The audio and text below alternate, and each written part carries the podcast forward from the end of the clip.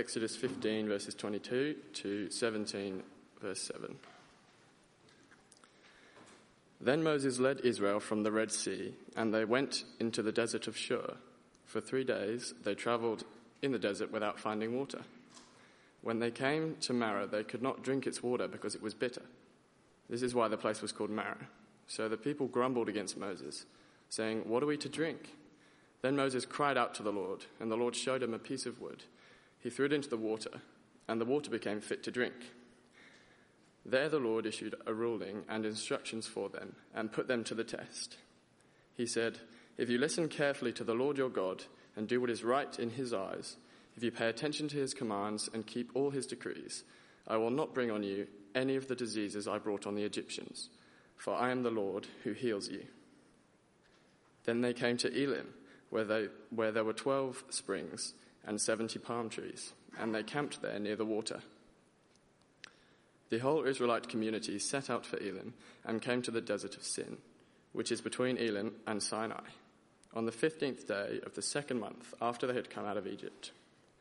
In the desert, the whole community grumbled against Moses and Aaron. The Israelites said to them, If only we had died by the Lord's hand in Egypt. There we sat around pots of meat and ate all the food we wanted. But you have brought us out into this desert to starve this entire assembly to death. Then the Lord said to Moses, I will rain down bread from you, from heaven for you. The people are to go out each day and gather enough for that day. In this way, I will test them and see whether they will follow my instructions. On the sixth day, they are to prepare what they bring in, and that is to be twice as much as they gather on the other days. So Moses and Aaron said to the Israelites, In the evening you will know that it was the Lord who brought you out of Egypt, and in the morning you will see the glory of the Lord, because he has heard your grumbling against him. Who are we that you should grumble against us? Moses also said, You will know that it was the Lord when he gives you meat to eat in the evening and all the bread you want in the morning, because he has heard your grumbling, uh, because he has heard your grumbling against him. Who are we? You are not grumbling against us, but against God. Then Moses told Aaron, Say to the entire Israelite community, Come before the Lord, for he has heard your grumbling. While Aaron was speaking to the whole Israelite community, they looked toward the desert, and there was the glory of the Lord appearing in the cloud. The Lord said to Moses, I have heard the grumbling of the Israelites. Tell them, At twilight you will eat meat, and in the morning you will be filled with bread. Then you will know that I am the Lord your God. That evening, quail came and covered the camp and in the morning there was a layer of dew around the camp. When the dew was gone, thin flakes of frost on the ground appeared on the desert floor. When the Israelites saw it, they said to each other, What is it? For they did not know what it was. Moses said to them, It is the bread the Lord has given you to eat. This is what the Lord has commanded. Everyone is together as much as they need. Take an omer for each person you have in your tent. The Israelites did as they were told. Some gathered much, some little. And when they measured it by the omer, the one who gathered much did not have too much, and the one who gathered little did not have too little. Everyone had, gathered just as much as they needed. Then Moses said to them, No one is to keep any of it until morning. However, some of them paid no attention to Moses. They kept part of it until morning, but it was full of maggots and began to smell. So Moses was angry with them. Each morning, everyone gathered as much as they needed, and when the sun grew hot, it melted away. On the sixth day, they gathered twice as much, two omers for each person. And the leaders of the community came and reported this to Moses. He said to them, This is what the Lord commanded. Tomorrow is to be a day of Sabbath rest, a holy Sabbath to the Lord. So bake what you want to bake, and boil what you want to boil. Save whatever is left and keep it until morning. So they saved it until morning, as Moses commanded, and it did not stink or get maggots in it. Eat it today, Moses said because today is a Sabbath to the Lord. You will not find any of it on the ground today. Six days you are to gather it, but on the seventh day, the Sabbath, there will not be any. Nevertheless, some of the people went out on the seventh day to gather it, but they found none. Then the Lord said to Moses, How long will you refuse to keep my commands and my instructions? Bear in mind that the Lord has given you the Sabbath. That is why on the sixth day he gives you bread for two days. Everyone is to stay where they are on the seventh day. No one is to go out. So the people rested on the seventh day. The people of Israel called the bread manna. It was white like coriander seed and tasted like wafers made with honey. Moses said, This is what the Lord has commanded. Take an omer of manna and keep it for the generations to come, so they can see the bread I gave you to eat in the wilderness when I brought you out of Egypt. So Moses said to Aaron, Take a jar and put an omer of manna in it. Then place it before the Lord to be kept for the generations to come. As the Lord commanded Moses, Aaron put the manna with the tablets of the covenant law so that it might be preserved. The Israelites ate manna for 40 years until they came to a land that was settled. They ate manna until they reached the border of Canaan. An omer is one tenth of an ephah. The whole Israelite community set out from the desert of Sin, traveling from place to place as the Lord commanded. They camped at Rephidim, but there was no water for the people to drink. So they quarreled with Moses and said, Give us water to drink. Moses replied, Why do you quarrel with me? Why do you put the Lord to the test? But the people were thirsty for water there, and they grumbled against Moses. They said, Why did you bring us up out of Egypt to make us and our children us and our children and livestock die of thirst? Then Moses cried out to the Lord, What am I to do with these people? They are almost ready to stone me. The Lord answered Moses, Get out in front of the people, take with you some of the elders of Israel, and take in your hand the staff with which you struck the Nile, and go. I will stand there before you by the rock at Horeb. Strike the rock, and, the, and water will come out of it for the people to drink. So Moses did this in the sight of the elders of Israel, and he called the place Massah and Meribah, because the Israelites quarreled, and because they tested the Lord, saying, Is the Lord among us or not? Do you ever feel like Christians miss out somehow? Uh, maybe you're here tonight, you're not a Christian, but that's something that kind of stands in your way. You think, oh, if I jump in there, there's a whole lot of things that are off limits all of a sudden. Uh, if you are a Christian, I wonder if you've ever had that feeling that, that somehow you're missing out. Uh, maybe friends at uni are raving about a party that you decided not to go to because was going to clash with church or hub or something. Uh, maybe a friend starts to pull ahead of you uh, because uni is all they think about. That is number one for them. And that's kind of not the case for you uh, because you're a Christian. Maybe it feels like following Jesus uh, somehow holds you back. Uh, God's up there, uh, in some sense, being the cosmic fun police. Uh, do you ever get that feeling? Uh, I think when we get that, it's tempting to, to kind of push God to one side and, and to pursue the things that we want through worldly means.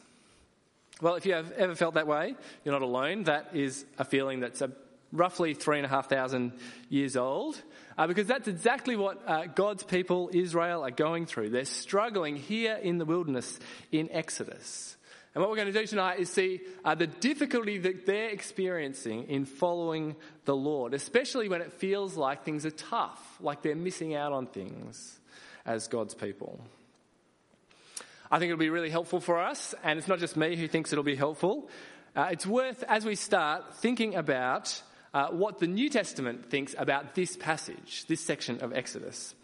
Uh, if you have a Bible, uh, turn with me to 1 Corinthians chapter 10. So, flicking to the New Testament right at the start. Here's the pertinent passage. If you don't have a Bible right in front of you, I want you to see it. Uh, let's read it from verse 1.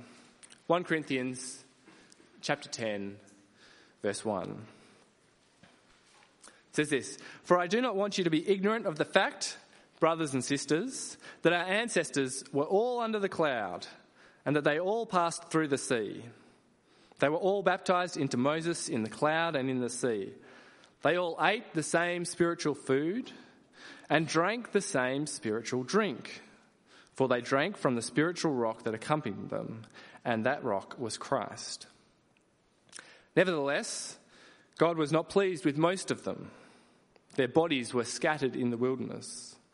Now, these things occurred as examples to keep us from setting our hearts on evil things as they did. And drop down, verse 11. These things happened to them as examples and were written down as a warning for us on whom the culmination of the ages has come. So if you think you're standing firm, be careful that you don't fall. That passage is telling us that uh, the rock that Moses hit was Christ. We'll get to that later. Uh, but right now, I want you to see that there's a warning there for us. A warning. Uh, if you read that passage and think that Israel look ridiculous, the way they just never seem to get it and they never listen to God, look out. There's a warning for us. They are there as an example.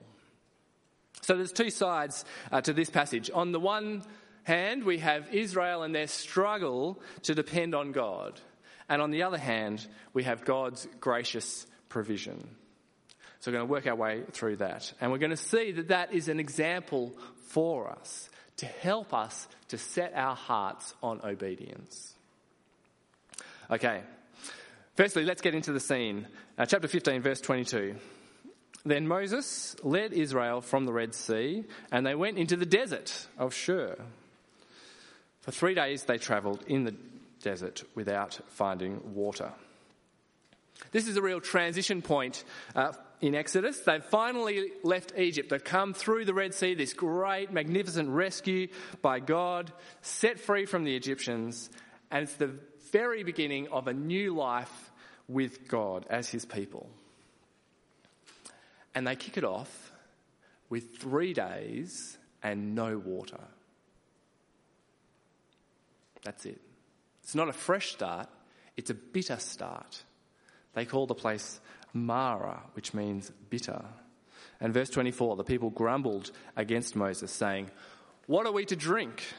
They hate this new life.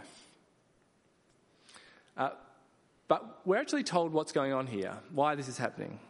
It's a test. Have a look there in verse 25. There, the Lord issued a ruling and instruction for them and put them to the test. So he's taking them into the desert, uh, into this situation with no water a- as a test. Uh, not like a uni kind of pass fail uh, graded thing, but a test that's designed to help them learn. He wants them to learn what it means to obey him. So he starts with a test to answer the question Will you obey me? And that'll show whether they trust him or not, if they obey. Will you depend on me by doing what I say? Uh, that's what happens every time you go to the doctor, right? Uh, you go to the doctor, you're sick, they, they check you out, they prescribe something, uh, and then you know, you have to go to the chemist, get those pills. Uh, the question is, will you trust them? Do you trust your doctor? Uh, do you trust that they know what they're doing? They've, you know, they've got all the diplomas on the wall, all that kind of stuff. Uh, but do you trust them? Do you trust that they have your best interests at heart? So the test for whether you trust your uh, doctor is whether you follow their instructions. If you go to the chemist, buy those pills, if you take them three days, three times a day, just like your doctor says, then that's the evidence that you trust them. If you don't take the pills, you don't trust them. But maybe you could. Maybe you could learn to trust your doctor. If you saw enough of them in action, uh, if you saw them treat other patients and you in small ways, uh, maybe you could learn to trust them. And that's the journey that Israel are on. Can they trust God and follow his instructions? Can they learn to trust him as they experience his grace, his provision here in the desert? And so that's the first side of this section Israel's struggle to obey. And I'm sure you saw that as we worked our way through. Uh, they're so quick to grumble, quick to complain against God. God's rescued them literally three days earlier uh, with this epic miracle. And yet somehow they, they turn on him so quickly. How did they turn so quickly? Well, it's because they're thirsty. God rescued them, uh, but that was Thursday. And this is today, this is Sunday, and we haven't had any water. Where is God now? I'm about to die. Now is what matters. And so their immediate need trumps what they know about God. And so they look to worldly means to get what they need. Uh, first, they look to the worldly means of just going back, going back to Egypt. At least we had pots of meat back there, right?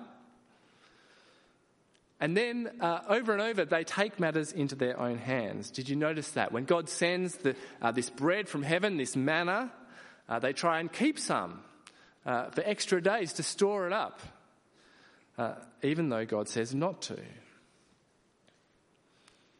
Israel are in this struggle to depend on God because they're, they're in a very uncertain situation, right? They're in the desert. They don't know where their next meal is coming from. But it seems like that's on purpose, right? That this is part of how God is teaching them. Have a look at chapter 16, verse 4. Here's what happens with uh, the bread from heaven. Then the Lord said to Moses, I'll rain down bread from heaven for you. The people are to go out each day and gather enough for that day. In this way, I will test them and see whether they will follow my instructions. See, they need to learn to depend on God every day for that day. Their future is uncertain, and so they have to depend on God. See, they are secure with God's provision, uh, but they can't see it, right? It's, it's not there in front of them. They can't hold it in their hands because that's what it means to, to trust God. But because they can't hold it, they, they look for some other way uh, to feel like they have enough.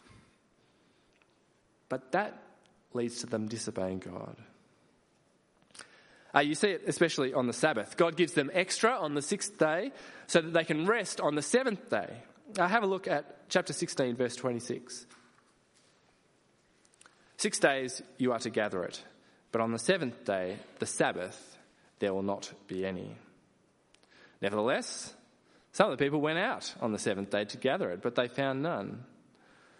Then the Lord said to Moses, How long will you refuse to keep my commands and my instructions?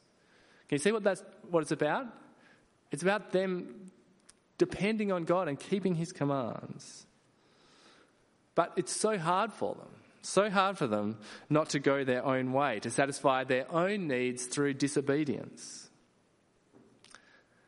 Now, before you think, ah, silly Israelites, remember, they're an example to us. They are a warning to you and me uh, about where we set our hearts. Because that can be the case for us as well. We find it very difficult, uh, very difficult to rest, to depend on God in all our various circumstances. God has provided enough for me to rest, uh, to have time set aside for devotion for Him, uh, for all of uh, the ways in which I might uh, be called to obey Him, but somehow we don't feel it.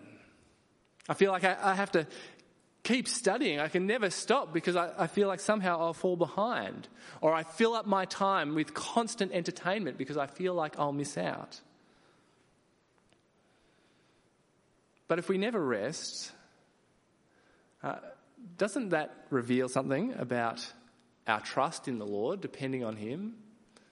And if that leads to disobedience, doesn't that reveal that we don't trust him? Uh, that's why Israel need to keep a bit of manna there in chapter 16, verse 33.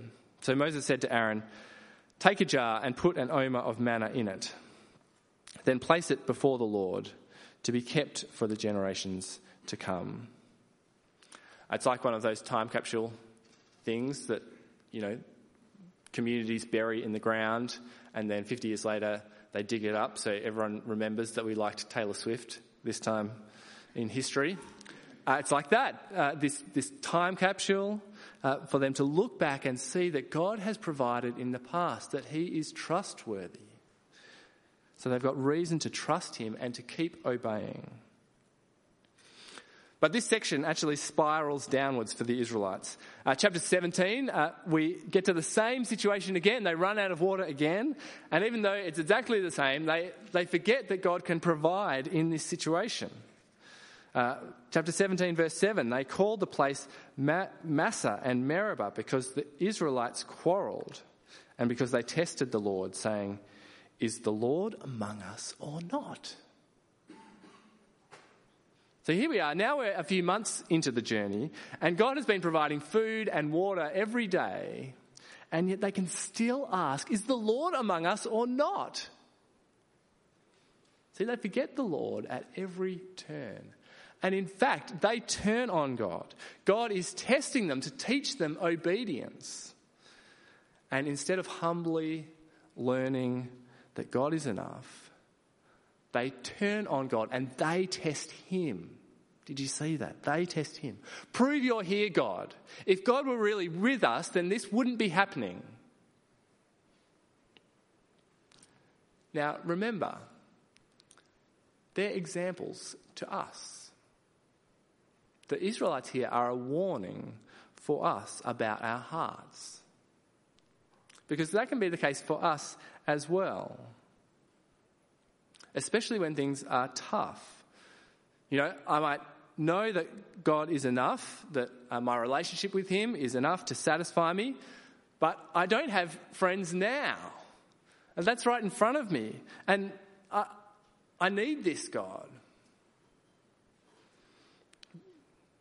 And so we disobey to get what we need. Or especially in, in tough times. This is, this is really difficult. In sickness, uh, we're prone to the same thing that the Israelites are prone to. Instead of humbly learning what it means to trust God when things are dark and hard, we rage against God. We rage against Him. If God were here, this wouldn't be happening. And so we need to learn that lesson. Now, uh, before hard times strike, to take that warning about where we set our hearts uh, so that we don't grumble or abandon God, and instead we look to his gracious provision. That's the other side of this passage God's gracious provision. Even uh, with all of Israel's grumbling, uh, time after time, God still answers their need. He brings water from the rock, He brings bread from heaven, and He keeps on providing for this grumbly, ungrateful bunch of so and so's, time after time. And as they go along, they see uh, examples of God's kindness. Uh, have a look uh, back at the start, chapter 15, verse 27. Then they came to Elim, where there were 12 springs and 70 palm trees, and they camped there near the water. See, he takes them to this place, Elim, this oasis, and it's a taste of where they're headed. It's, it's a foretaste of the, this good land that God is taking them to. 12 springs, enough for the 12 tribes of Israel. 70 palms, a picture of abundance. God shows them this glorious future that He has in store for them. And it's an act of His grace to show them what it will be like.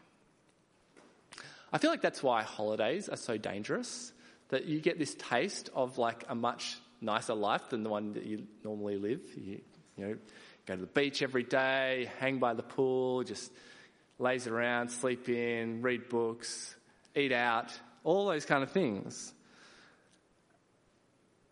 But there's something lovely about that, to get a taste of it. Um, imagine if you are uh, our new rector. So St Matthews has a new rector coming across from, from Sydney. Uh, it'd be even better for him if he came across to, to WA just to have a holiday because he'll come across, go to Cottesloe Beach, get an ice cream, head down to Murray River, see, see the beaches, and it would be a taste of what he has in store because he's moving across in July and he'll think, this is it. Paradise. I'm moving here very soon.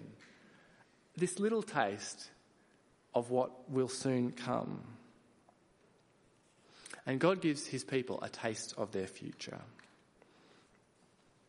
God graciously answers their need. And notice that it's exactly what they need. When they're collecting the manna in verse 17, uh, we're told that the Israelites did as they were told. They, they, they, they do learn, they get it right sometimes. The Israelites did as they were told. Some gathered much, some little. And when they measured it by the omer, the one who gathered much did not have too much, and the one who gathered little did not have too little. Everyone had just as much as they needed. It's amazing. The Israelites don't even know what this stuff is. They call it manna, which means what is it? Literally, they call it what is it. Uh, they have no idea, and yet God knows exactly what they need. He gives it to them, enough for each person. He is trustworthy, He's dependable. And on the sixth day, He provides double so they can rest on the Sabbath. They can trust Him. And the question is will they? Will they learn to trust God? And will they show that by obeying Him? This passage shows us this picture of God's gracious provision and Israel's struggle to obey. And really, that, that's the problem. That Israel just go on struggling to obey. They, they never really quite learn to depend on God. Uh, the thing that they're missing isn't food, actually. Their problem is that they have sinful hearts that don't depend on God and that won't obey. And so you fast forward hundreds upon hundreds of years, and they're still in the same situation, stuck in sin, crying out to God. They don't need a physical provision, they need a spiritual provision. And when you go to the, uh, the New Testament, to the Gospels of Jesus, you find that that is Jesus. Jesus is the answer to that spiritual need. A crowd come and they follow Jesus up a mountainside, out in the desert uh, 5,000 men and women, and he has compassion on them. And he feeds them bread and fish. And it's Exodus all over again. It's a sign. It's a sign that something uh, even greater is happening here. Uh, flick forward again. We're going to go to John chapter 6. And th- this is what Jesus says about that incident when he feeds the crowds uh, out in the wilderness. John chapter 6, verse 32. Again, I've got it on the overhead if you don't have a Bible.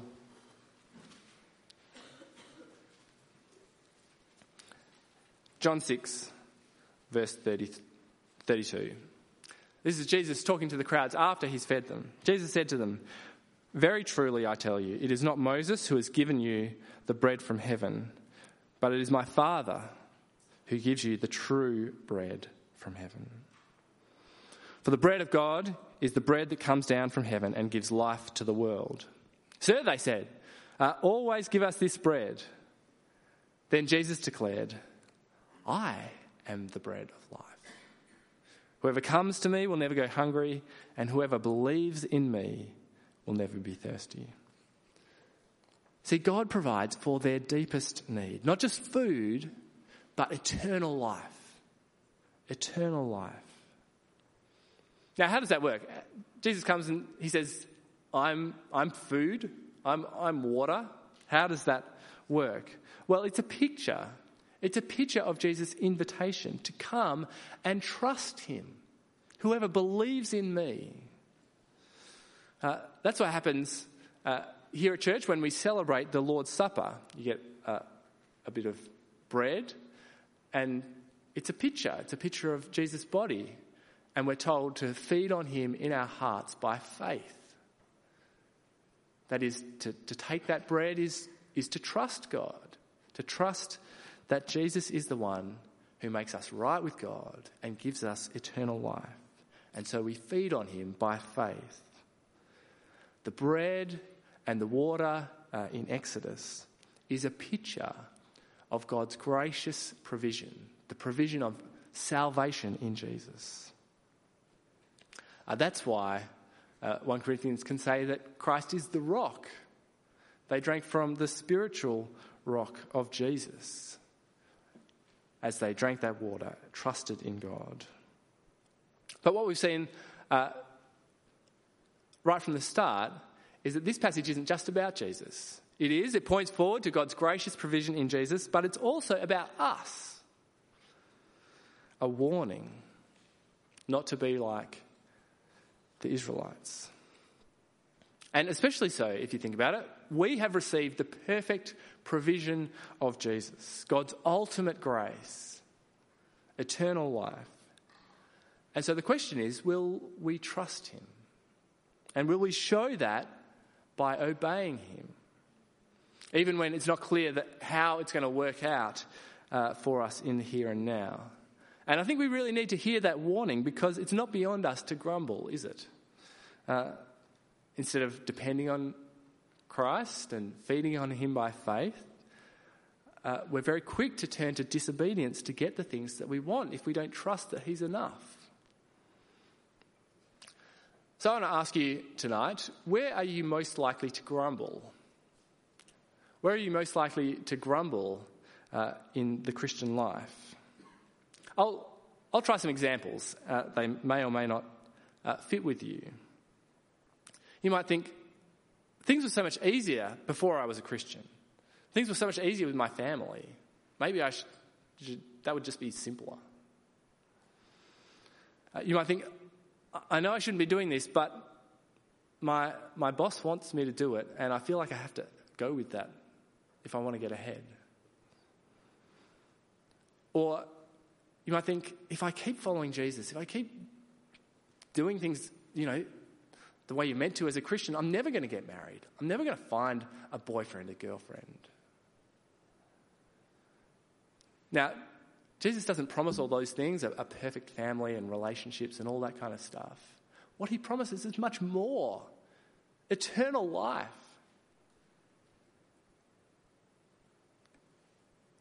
And he invites us to trust him. To trust him that on the way there, he is enough.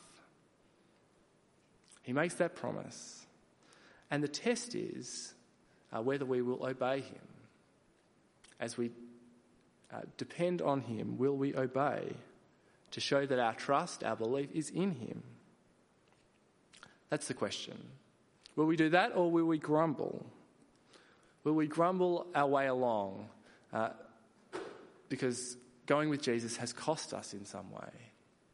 Or will we look to him for, for God's gracious provision, uh, the wonderful gift of eternal life in Christ.